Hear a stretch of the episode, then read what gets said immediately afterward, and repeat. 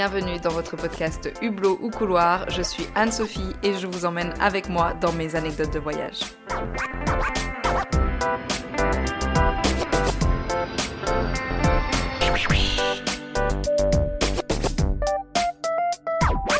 Hello la team, j'espère que vous allez bien. On se retrouve aujourd'hui pour un épisode spécial avec une invitée. Je retrouve Axel aujourd'hui. Salut Axel.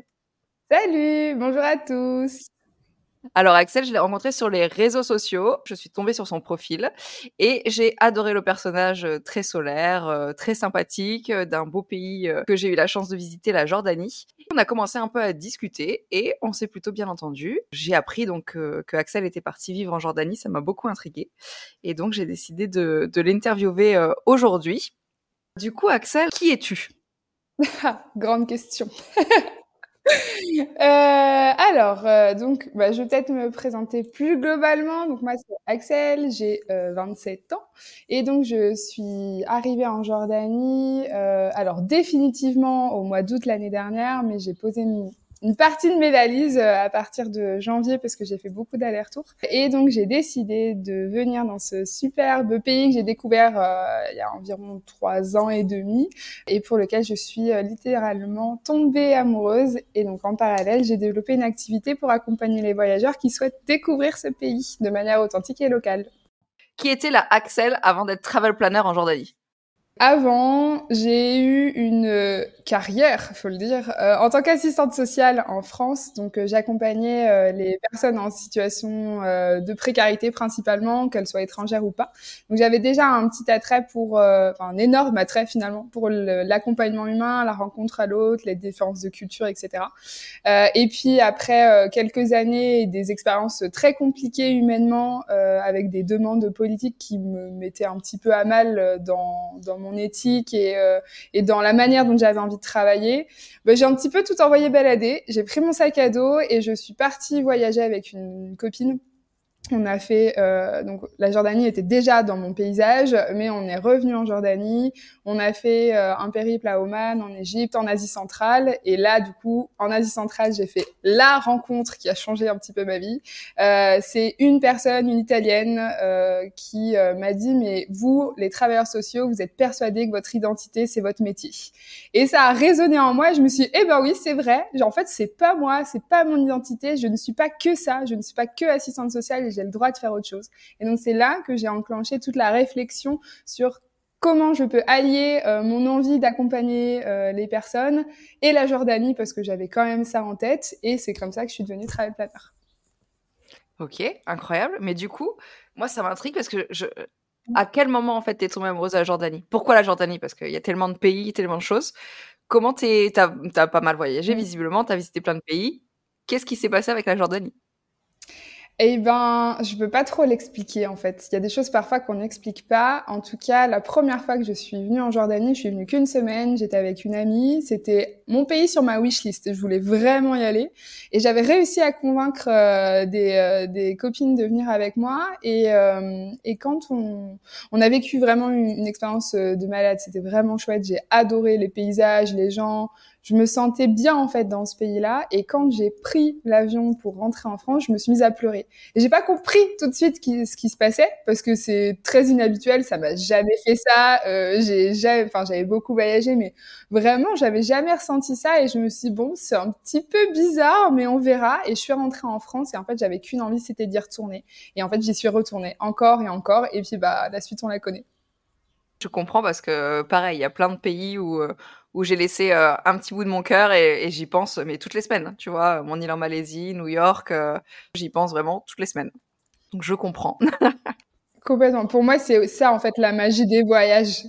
Je me demande à quel moment tu t'es dit, euh, ok Banco, j'emménage en Jordanie parce que c'est quand même un pays, tu vois, c'est pas le premier pays sur dans ta tête où tu te dis je vais emménager. Tu vois, il y a quand même, on est quand même dans une région avec une culture très différente. Euh, on en parlera après, mais on sait qu'on est quand même aussi dans une région problématique au niveau euh, géopolitique. Donc, à quel moment, dans la tête d'Axel, tu te dis, putain, emménager en Jordanie, c'est une putain d'idée, quoi? Bah, je me dis pas ça en fait. je me dis juste, euh, bah, je vais là où j'ai envie d'aller, là où mon cœur il a envie d'aller, et donc je, en fait, je me fais confiance et j'ai la chance d'avoir une famille qui qui me suit un peu là-dessus et qui m'encourage en me disant, bah en fait, si tu te sens bien, vas-y. Et euh, en fait, c'est plein de petits signes euh, qui euh, font que je me sentais mieux ici. En France, euh, je savais pas quoi faire de ma peau. Euh, J'étais pas forcément très heureuse en France. Alors, évidemment, mes amis et ma famille qui vont écouter ce podcast me manquent beaucoup, mais euh, mais j'étais pas très heureuse en France par rapport à la vie quotidienne, le rythme, la pression aussi sociale, etc. Euh, alors c'est toujours plus simple quand on vit pas dans son pays. Il y en a d'autres après qui, enfin d'autres pressions sociales qui s'installent quand on, on, déplace son quotidien. Mais en tout cas c'est pas les mêmes et ça me convient mieux. Et j'avais aussi des signes physiques. Alors c'est hyper personnel mais c'est vrai. Euh, je, je, fais beaucoup de réactions au niveau de ma peau par rapport au stress et au fait de pas être bien. Et en fait quand je suis en Jordanie j'ai rien de tout ça. Et là, par exemple, je suis rentrée une semaine en France, et ben c'est revenu mais x 10 et je suis revenue en Jordanie et je n'ai plus rien. Donc en fait, j'ai aussi écouté mon corps, euh, ma tête, mon corps, et je me suis dit bon bah en fait c'est à cet endroit-là qu'il faut que je sois maintenant. Ça veut pas dire que je vais y passer toute ma vie, j'en sais rien, mais maintenant c'est là où je me sens bien et c'est là où je me vois évoluer donc il y avait cette partie-là, et puis euh, puis maintenant il y a toutes les autres raisons euh, qui font que j'ai envie de rester ici euh, parce que bah, je connais du monde, que j'aime le pays, j'aime la culture, j'aime les gens, et du coup j'ai rencontré aussi pas mal de personnes ici qui qui me font avoir une attache particulière. Dont un amoureux, on peut le dire. Oui, dont un amoureux effectivement. Allez. On parlera de cette histoire dans un autre podcast. c'est rigolo ce que tu dis pour le physique parce que moi c'est pareil en fait, dans toutes les situations de ma vie. Alors moi, c'est le mal de dos. Si j'ai mal au dos, c'est que je suis pas au bon endroit. Je suis pas alignée avec euh, avec euh, où je dois être et ce que je dois être. Donc, euh, c'est c'est c'est drôle, hein c'est rigolo. Tu décides d'emménager l'année dernière en Jordanie. comment ça se passe pour déménager en Jordanie? Parce que j'imagine que tu dois avoir un visa pour habiter là-bas. Ton entreprise, elle est française, j'imagine. Comment ça se passe pour emménager, trouver un appart? Enfin, tu vois, moi, ça me paraît. là, si tu me disais demain, faut déménager en Jordanie, ça me paraît presque insurmontable, tu vois. Alors, euh, je j'emploie pas les mêmes euh, chemins que les expatriés qui travaillent pour des grosses agences ou des grosses entreprises françaises pour qui il y a toute la, panoplie euh, de mise en place, les logements, etc. Moi, je suis arrivée avec mes petits 60 kilos de bagages et je me suis dit, allez, qu'est-ce qu'on fait? Non, plus sérieusement, euh, en fait, euh, quand je suis arrivée, donc moi, j'ai décidé de vivre dans un des villages du désert du Wadi Rum. donc, j'avais énormément de contacts sur place parce qu'en fait, je, travaillais, euh, enfin, je travaille toujours euh, pour euh, une agence ici pour faire la communication, répondre aux mails, etc. Donc, j'avais tout ce petit réseau de présents. Mon mon, amoureux était, enfin, est d'ici aussi, euh, et donc euh, ce qu'on ce qu'on a fait, c'est euh, on s'est mis d'accord sur le fait que euh, il me fallait un espace pour moi, étant donné que la recherche par moi-même c'est compliqué parce que je connais pas les réseaux, tout se passe un peu par Facebook, c'est en arabe, etc. Donc c'est un peu compliqué. Donc en fait ils ont recherché pour moi, j'ai visité avec eux et en fait après du coup j'ai eu un appartement dans lequel dans lequel je vis actuellement. et ensuite sur la question administrative. Pour l'instant, je suis toujours sous un visa touristique qui est valable en fait six mois. Et au bout de six mois, il faut ressortir. Mais moi, pour l'instant, ça allait parce que ça correspond à, peu près aux dates auxquelles je veux rentrer en France pour euh, voir mes proches. Donc finalement, pour l'instant, je reste comme ça. Après, se posera évidemment la, question euh, d'avoir euh, une carte de résident en, Jordanie qui s'obtient uniquement par le biais du travail ou par le biais du mariage. Alors, entre les deux, euh, j'aimerais bien que ça soit là, par le biais du travail dans un premier temps. euh, mais, mais encore une fois, c'est des choses qui se mettent en place petit à petit. Et puis sinon, en fait, euh, bah, je, j'ai construit, j'ai, j'ai déplacé euh, ma vie, j'ai construit ma vie un petit peu ici. Alors après, il y a plein de choses qui sont différentes. Par exemple, c'est pas moi qui paye le loyer main à main. je dois le donner. Euh, à mon amoureux pour qu'il puisse euh, payer euh, le propriétaire parce que ça, usuellement en fait ça ne se fait pas. Bon, soit. Moi, ça me dérange pas, ça change pas grand chose euh, à ma vie. Je considère ça comme un virement bancaire, sauf que la personne est physique. Euh, et, euh, et, voilà. Donc c'est plein de petites choses comme ça, mais sinon, en vrai, euh, je suis arrivée. En fait, dans mes bagages, j'avais pris des choses qui me tenaient à cœur, qui me rappelaient mon chez moi, qui me rappelaient bah, ma décoration et tout. Et en fait, j'ai tout réinstallé ici. Et voilà. Tu me fais penser à plein de questions euh, en, en discutant comme ça. Euh, moi, je suis allée en Jordanie. J'ai trouvé que c'était un pays euh, incroyable. J'ai trouvé que c'était un pays aussi euh, très ouvert au niveau des religions, euh, je suis allée à la mosquée, j'ai mmh. rencontré euh, une jeune femme qui était à la mosquée euh, et qui était très ouverte sur la religion. juste, elle voulait que j'ai une religion, que ce soit catholique, juive ou musulmane. Elle voulait que que je croie en quelque chose, mais très ouverte. Ils avaient l'église en face de la mosquée, etc. Donc, à ce niveau-là, c'est très ouvert. Par contre, ça, je trouve que quand même, ça reste fermé au niveau des femmes. Comme je te disais, je suis allée au marché et je n'ai vu aucune femme. Euh, du coup, qu'est-ce que c'est d'être une femme euh, européenne en plus en Jordanie? Mmh. Eh bien, euh, alors, encore une fois, c'est très subjectif, c'est propre à chaque personne et euh, moi, le ressenti que j'ai, c'est probablement pas celui que toi tu auras ou que euh, les auditrices euh, ou les voyageuses auront, parce que ça dépend de la manière dont on aborde les choses. Pour ma part, j'ai un côté j'en foutiste sur cette question-là et donc j'y prête pas du tout attention. et quand je dis j'y prête pas du tout attention, je prête pas du tout attention aux regards, aux remarques, etc. Je vis ma petite vie, je sais pourquoi je suis là, je sais qui je suis, je sais ce que je vais faire. Et en fait, je me laisse pas forcément déborder par euh, par ça. C'est vrai que la Jordanie c'est une société plutôt traditionnelle, euh, très très ancrée quand même euh, sur sur la place de la femme dans la tradition, etc. Pour autant, il y a quand même une famille royale qui est extrêmement moderne. La reine, donc la Queen Rania, elle est pas voilée, ses, ses filles non plus. Il y a quand même cette image de, de femme, on va dire, non voilée. Euh, qui, qui, est présente. C'est très présent euh, dans la capitale parce que c'est une capitale euh, très cosmopolite. Pour autant, dans le sud, c'est différent. Et moi, je peux pas dire que j'ai la même vie que les expatriés dans le nord du pays, puisque dans le sud, eh bien, on est sur quelque chose de plus rural, plus traditionnel, et donc il y a des choses sur lesquelles, eh bien, je dois m'adapter. Et quand je dis ça, c'est plus si je vais faire mes courses. Euh, il faut que j'accepte que forcément, à un moment donné, il y a, y a, un homme qui va phaser sur moi, mais qui va phaser, qui va s'arrêter. Et, euh, et, donc ça, ça m'arrive, euh, ça m'arrive d'en rigoler, ça m'arrive d'en être énervé évidemment, euh, parce que bah à un moment donné, euh, sois discret si tu veux phaser sur moi. Oui, puis il y a des jours où tu es fatigué, t'as pas envie. C'est ça, c'est exactement ça. Ça dépend des jours, mais après euh, c'est plutôt de la curiosité. Euh, alors c'est c'est vraiment euh, pas du tout adapté, ça je vous l'accorde, mais c'est de la curiosité qui est pas méchante. Il n'y a pas de d'envie de faire mal ou d'être trop intrusif, même si finalement ils le sont. eh bien, il n'y a pas cette envie de d'aller franchir une barrière. Donc déjà, ça c'est quelque chose que je note ici. Après là, encore une fois, c'est sur ma vie quotidienne. Quand on est voyageuse, c'est encore différent. On voit pas les mêmes choses que moi. je vous parle de quand je vais faire mes courses dans une petite épicerie, je vais chercher mes légumes dans un primeur qui voit jamais d'occidental. Euh, ils se demandent même ce que je fais là. Donc, euh, de fait, ça amène encore euh, plus des, des situations cocasses. donc voilà. Après, sinon, effectivement, ben, voilà, il y a des adaptations à avoir, même si même si de manière générale je respecte, mais euh, je reste, je respecte pas forcément à la lettre et je parle notamment de la tenue vestimentaire. J'ai la chance d'être une grande fan de robes longues, donc ça ne me pose pas de souci d'avoir euh, des robes longues, de couvrir mes jambes.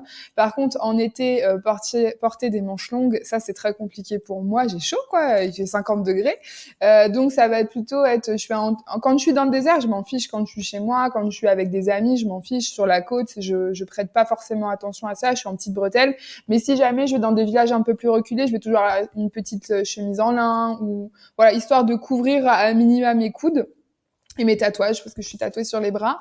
Et en fait, c'est tout. Euh, c'est vraiment pour moi l'adaptation elle s'arrête là euh, parce que je décidais d'avoir des œillères comme ça et de me dire bon bah vas-y avance en fait ils vont te regarder bah qui me regarde voilà.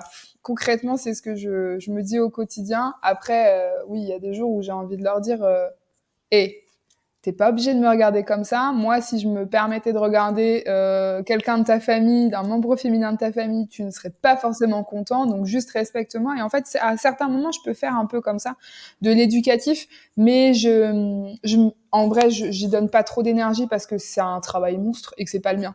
C'est une évolution sociétale, mais qui viendra dans quelques années euh, encore.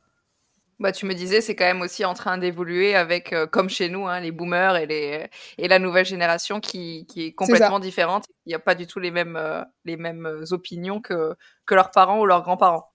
Exactement, ça évolue et puis ça va continuer d'évoluer. C'est un pays qui s'ouvre sur le tourisme depuis euh, à peine 40 ans. Je dis à peine 40 ans parce que c'est finalement assez récent.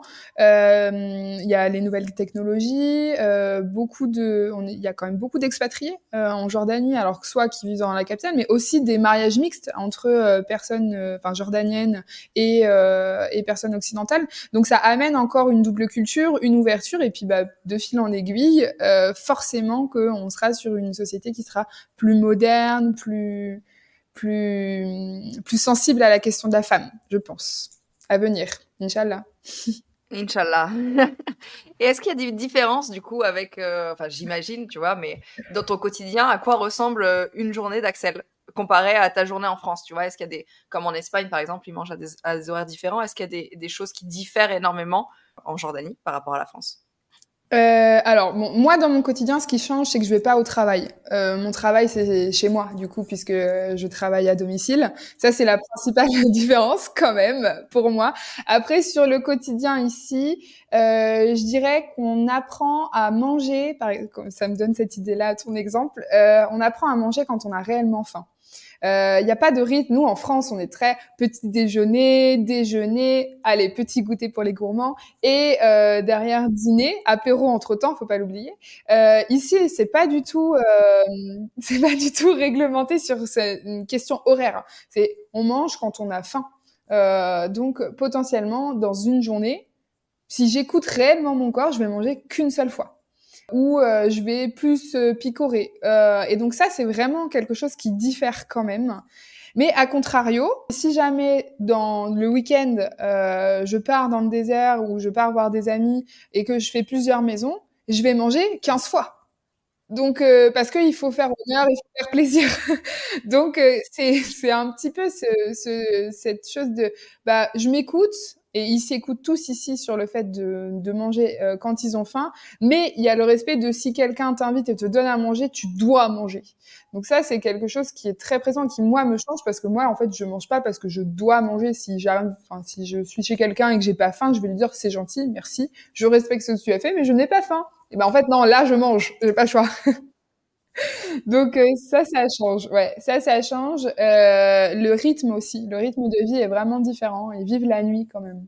J'aurais pensé que vous vous leviez plus tôt. Je sais pas, avec le soleil un peu, tu vois, dans, surtout toi dans le désert. Euh, j'aurais pensé que c'était plutôt ça. C'est les deux. C'est que tu vis la nuit, tu te réveilles avec le soleil. Voilà. Donc euh, ça fait des courtes courtes nuits. Le pire c'est en été, on est tous très très fatigués en été parce que euh, bah, l'été comme il fait très très chaud la journée, et ben on profite de la soirée très tardivement pour pouvoir avoir la fraîcheur, euh, redescendre, discuter, etc. On se couche très tard, mais du coup bah, le soleil il se lève à 4 heures. Donc quand on dort dans le désert, bah, on est réveillé très tôt. Donc on a des nuits de 2-3 heures. Ce qui n'est pas pour me déplaire, c'est qu'on fait une petite sieste euh, dans la journée, mais c'est quand même une adaptation à faire euh, au niveau du rythme de vie, particulièrement du coup pour moi ici dans le désert. Les journées sont très longues et surtout, on vit minute par minute. Il n'y a pas de programmation. Jamais. Ça n'existe pas. Tu, dis à quelqu'un rendez-vous à telle heure, c'est pas possible. Ça va pas marcher. Ah euh, par contre, si tu dis, je passe dans la journée, tu peux passer à 8 heures comme à 2 heures du mat. Il n'y a pas de problème, tu passes dans la journée. Donc ça, c'est vraiment un. Moi, c'est quelque chose qui était difficile. C'était difficile pour moi au début parce que moi, j'aime bien des fois, bah non, en fait, parce qu'il y a tout ce côté euh, Inch'Allah de, euh, bah euh, moi, quand je dis quelque chose, je le fais. Il n'y a pas de Inch'Allah, on verra. Non, non, je le fais. Et ben eux, en fait, c'est ok, on mange ensemble ce midi. Inch'Allah, on verra. Peut-être pas, peut-être oui, je ne sais pas, on ne sait pas, on verra. Et donc ça, c'est vraiment une, adaptation énorme parce qu'il faut ne jamais attendre quelque chose et donc vivre sa vie.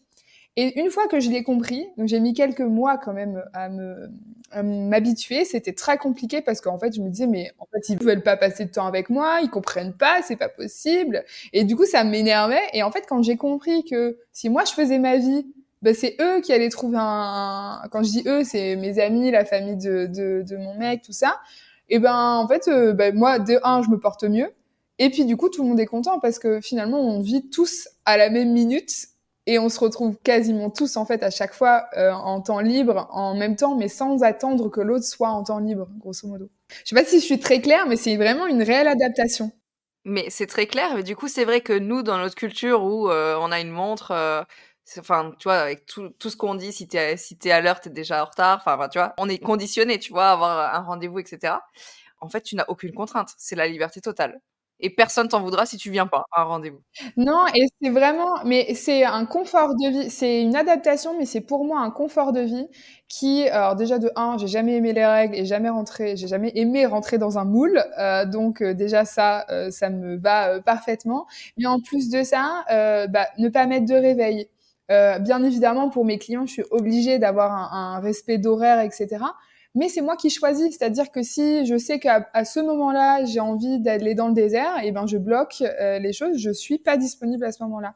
Et donc finalement, je planifie moi un peu parce que j'en ai besoin puisque j'ai une clientèle française, euh, mais au quotidien, euh, je ne planifie rien. Par exemple, là, je vais partir dans le nord du pays en repérage pour aller découvrir des artisans.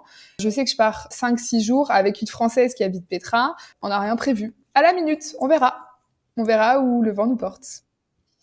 Trop bien. Bon, on va parler d'un sujet un peu moins léger, du coup, le sujet géopolitique euh, de ta région, parce que je pense qu'il faut quand même euh, qu'on l'aborde.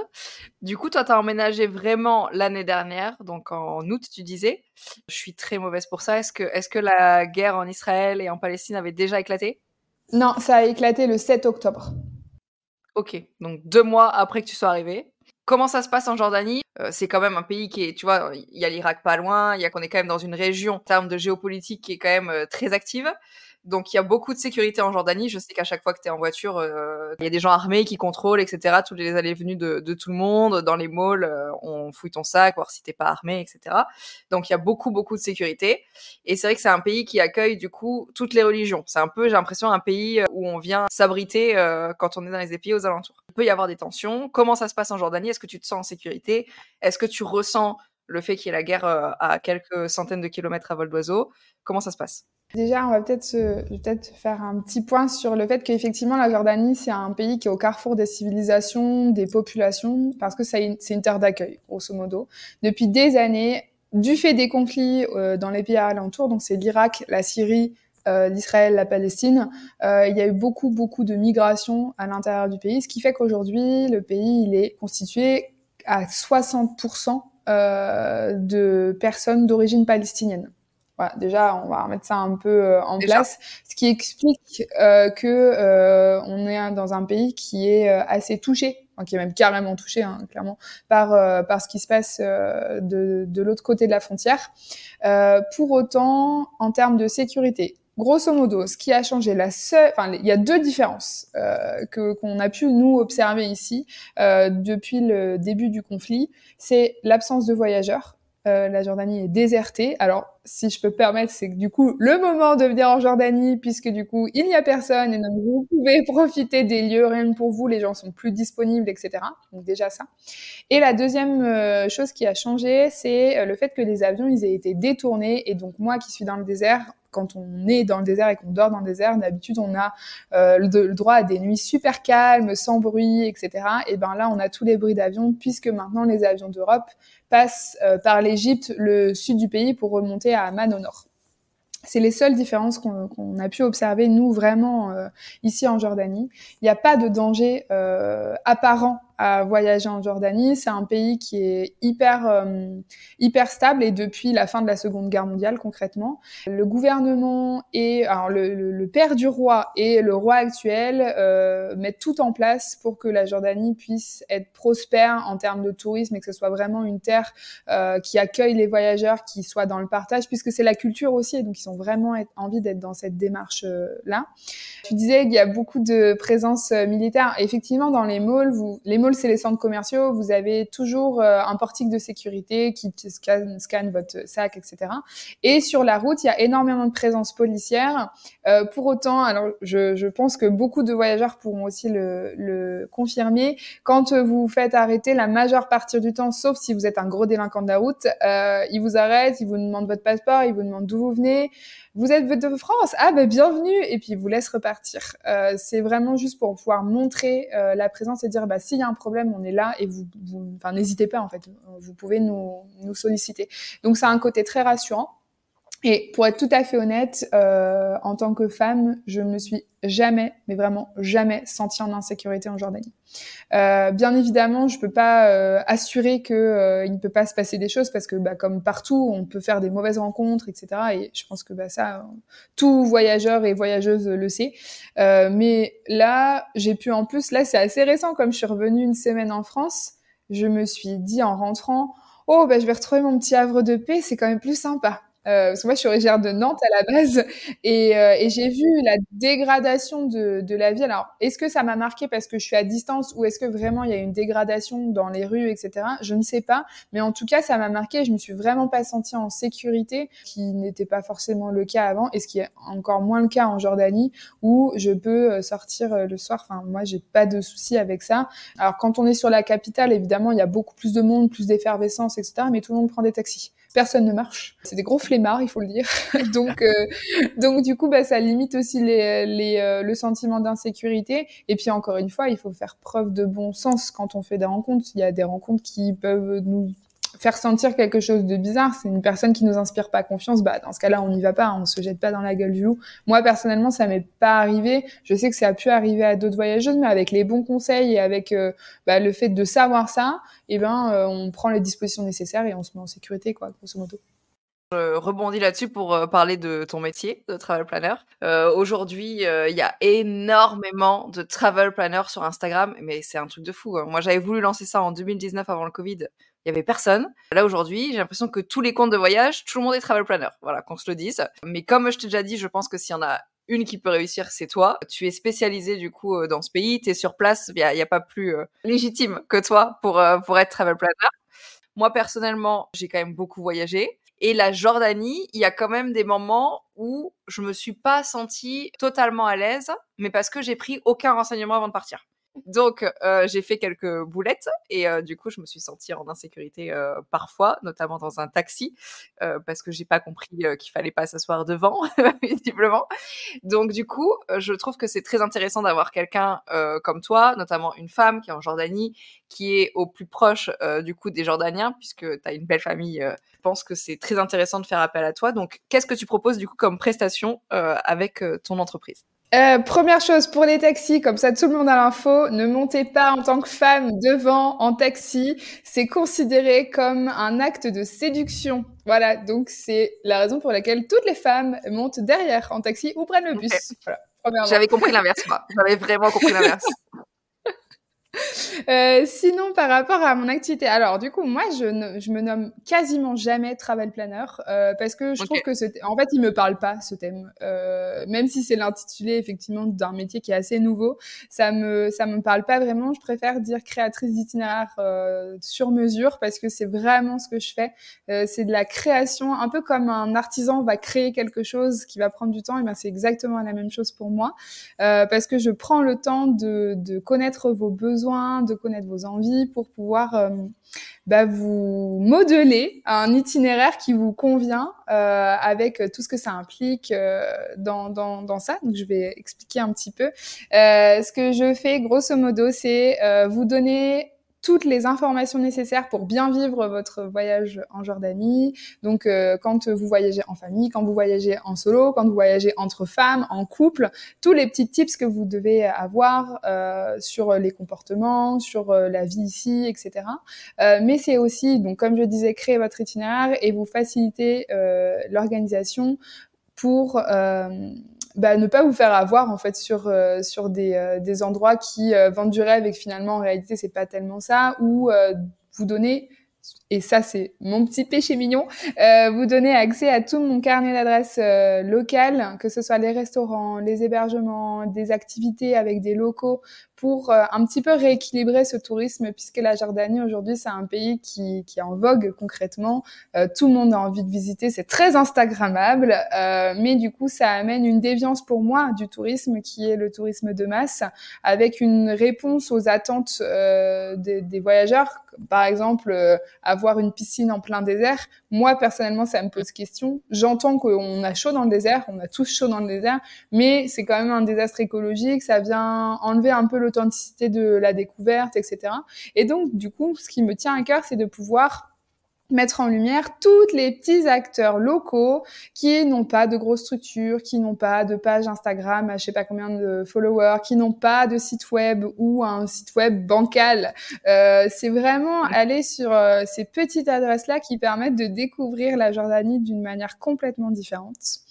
Et en plus de ça, euh, là, cette année 2024, je lance les séjours de groupe euh, pour, euh, pour les voyageuses qui ont envie de découvrir la Jordanie, mais sont pas prêtes à franchir le pas d'y aller toutes seules ou trouvent personne pour pouvoir y aller parce qu'effectivement, c'est un pays qui, qui attire pas tout le monde et ça, je le conçois. Euh, et donc, de vivre une expérience en intimité, en petit groupe de six voyageurs où je serai, euh, voyageuses, pardon, où je serai accompagnatrice pour bah, partager avec vous toute toute ma, ma, passion et ma connaissance de ce pays avec euh, les gens que je connais ici et en qui j'ai 100% confiance pour vivre une aventure euh, humaine, euh, authentique, locale, unique, bref, que des trucs super chouettes. Voilà. Trop bien, ça donne trop envie, je te jure. Revenons sur la première offre. Si moi demain je veux partir en Jordanie euh, en solo, donc tu me prévois un, petit itinéraire. C'est des adresses que tu as déjà testées, tu as toi-même été voir, euh, tu connais les gens, tu connais euh, si tu vas dans un resto, tu sais que c'est bon, que c'est propre parce que ça mon frère avait par exemple extrêmement peur d'aller manger dans un restaurant et d'être malade parce qu'il est un petit peu hypochondriaque, tu vois. Donc si je t'appelle, tu me donnes des adresses où je suis sûre qu'il sera pas malade. Oui, c'est ça. Après, en fait, euh, par exemple, euh, donc sur les adresses resto, c'est des restos que j'ai testés euh, locaux et qui sont bons. sur la question de la maladie, moi, je vous donne les conseils justement pour éviter de tomber malade, parce que parce que si quelqu'un vous propose gentiment un petit thé, il faut faire attention d'où vient l'eau. Voilà, c'est des petites choses comme ça. Et après, sinon, les hôtels, évidemment, je ne peux pas tester tous les hôtels puisque sinon je serais Rothschild. Euh, mais euh, c'est des hôtels soit que je connais, soit que j'ai été, enfin que j'ai testé moi-même, soit que j'ai visité pour voir si ça correspond à ce que j'ai envie de montrer aussi de de, de mon entreprise, etc. Euh, et ensuite pour les activités, ce sont que des personnes de confiance. J'ai pas forcément testé toutes les activités, mais c'est des personnes avec qui je suis très en lien euh, sur les réseaux sociaux ou que j'ai déjà vu pour un thé, pour un café, etc. Donc, euh, grosso modo, c'est du 100% jordanien. Ok. Et du coup, tu fournis euh, un espèce de petit euh, carnet avec bah, toutes tes adresses et tous tes conseils, c'est ça? C'est ça. À l'issue, une fois que votre itinéraire il est, il est construit, en fait, c'est vraiment un travail de co-construction euh, sur euh, sur cette partie-là, euh, où euh, on a, on s'est mis d'accord sur l'itinéraire. Euh, moi, je vous fais un premier livret avec comme un catalogue en fait, avec toutes les possibilités à chaque étape d'hébergement, d'activité et les transports. Alors quand je dis toutes, je les sélectionne pour vous pour que ça soit vraiment adapté. Vous choisissez. Une fois que vous avez choisi, je je vous crée un carnet de voyage qui fait entre 50 et 80 pages, grosso modo, euh, qui euh, résume bah, tout, euh, tout votre voyage. Et en fait, c'est je suis pas là physiquement pour vous prendre la main à la sortie de l'aéroport, mais c'est grosso modo ça, puisque dès que vous sortez de l'aéroport, vous avez des informations qui vous guident à travers l'aéroport et qui vous ramènent tranquillement après pour un retour après des vacances super chouettes en Jordanie ça, c'est une partie, c'est quelque chose que j'adore faire, euh, le carnet de voyage, parce que c'est un, c'est comme un guide du routard, si je peux utiliser leur nom, euh, mais personnalisé et euh, que vous retrouverez pas ailleurs, quoi. Et si jamais euh, nos éditeurs sont intéressés, est-ce que tu peux donner des fourchettes de prix à peu près? Oui, oui, oui. Euh, là, mes prix, alors euh, ça dépend du nombre de jours. Moi, j'ai calculé en fonction du nombre de jours parce que ça ne demande pas forcément la même euh, organisation. Euh, mais pour un séjour entre 4 et 8 jours, on est à 290 euros euh, la, semaine, donc sur la prestation de conseils de recherche, mais vous n'avez aucune recherche à faire, sauf si vous souhaitez les faire. Euh, et après, pour euh, des séjours de 9 à 15 jours, c'est 390 euros, même, même principe, qui, qui permet d'être bah, plus serein. Ça, c'est mes formules itinéraires. Et en fait, je me suis rendu compte quand même en, en, étant ici qu'il y avait énormément de backpackers qui venaient en Jordanie et qui, qui pas, qui aimaient bien organiser leur, enfin, backpackers ou pas, mais en tout cas des personnes qui aimaient bien organiser leur séjour, qui aimaient bien aller chercher, etc. Mais qui parfois avaient juste besoin d'un tout petit coup de pouce. Et donc finalement, j'ai mis en place un appel coup de pouce qui lui à 40 euros et qui permet bah, de valider un itinéraire, de, de l'optimiser si nécessaire, euh, d'avoir deux trois adresses resto à tel endroit parce que vous vous voulez pas vous embêter à chercher. Euh, en, en, gros, de répondre à toutes les questions euh, de dernière minute, les questions de finalisation d'un séjour. Vous avez déjà fait toute la, la démarche euh, de recherche, de réservation, etc. Et en fait, il reste plein de questions. Bah, euh, je suis une femme, est-ce que c'est dangereux de voyager en Jordanie, de rassurer? Et à l'issue, je mhm. fournis un tout petit carnet. C'est vraiment pas comme le carnet de voyage, je l'appelle plutôt livret, euh, qui résume les échanges et qui donne les informations nécessaires euh, sur lesquelles on s'est on s'est concerté pendant l'appel. Ok, c'est trop bien. Sur la première prestation, peut-être que ça peut paraître cher pour, pour certaines personnes. Par contre, il y a accès à des adresses qu'on n'aurait jamais. Même moi, en tant que backpackers, tu n'as pas toutes ces petites adresses, tu vois, toutes ces, personnes euh, qui font un peu euh, du business réel, j'ai envie de dire. Qui, donc, je trouve ça, je trouve ça trop bien. Je trouve ça excellent. Et le coup de pouce aussi. Je savais pas que tu faisais ça. Ma volonté première, concrètement, c'est de faire découvrir la Jordanie au plus grand nombre et que chaque personne qui découvre mon compte puisse y trouver quelque chose qui l'intéresse. Donc, euh, ça va de, de, cet appel coup de pouce euh, pour les gens qui sont très autonomes dans l'organisation de voyage. Ça va, enfin, ça, ça, ça, peut être ça. Ça peut être aussi euh, l'itinéraire euh, en fonction du nombre de jours. Donc là, on est sur une un semi, euh, une semi-organisation, c'est-à-dire qu'il y a quand même une partie qui est faite par les personnes, mais du coup, je suis là euh, en, en soupape et justement pour pour pouvoir faciliter les choses. Et ensuite, euh, il y a également, je le propose, une formule tout inclus, comme si vous réserviez avec une agence de voyage française, sauf que du coup, on est en Jordanie avec un partenaire euh, local ici que je connais euh, bien et avec qui on s'est allié, du coup, pour que je puisse proposer des séjours tout inclus pour les personnes qui ne veulent rien gérer. Et, et parce que c'est aussi une envie de, de voyager, mais rien gérer tout en découvrant la Jordanie authentique. Donc c'est finalement pas ce que vous allez trouver à l'agence de voyage euh, en France euh, qui reste sur des choses assez classiques. Et après, les séjours euh, féminins. Est-ce que tu as déjà des dates? Du coup, c'est des petits groupes, il me semble. C'est 6-7 personnes, non, c'est ça?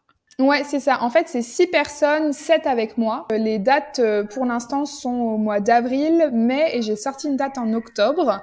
Les dates euh, sont présentes sur mon site. C'est des petits groupes de six personnes, et l'objectif, c'est d'aller à la rencontre des femmes jordaniennes, et notamment par le biais de l'artisanat, pour euh, avoir un vrai échange de sororité, quelque chose qui me tient à cœur, vraiment.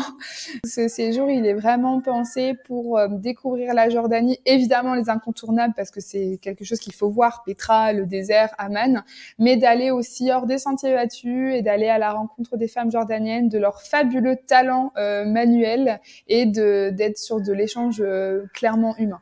Ça, c'est un package tout inclus sauf le vol, si je dis pas de bêtises. Tu as déjà défini un prix? Ouais, le prix, il est à 1590 euros par personne tout inclus sauf le vol. Et quand je dis tout inclus, c'est les hôtels, euh, les repas, les activités, le visa, l'accompagnement d'un chauffeur francophone, des guides francophones sur certains sites et mon accompagnement au quotidien pour que tout se passe bien et que le vol est à la charge de chaque voyageuse. Et après, une fois que elles ont pris leur vol, ben on les accueille à l'aéroport et puis on commence le, le petit trip.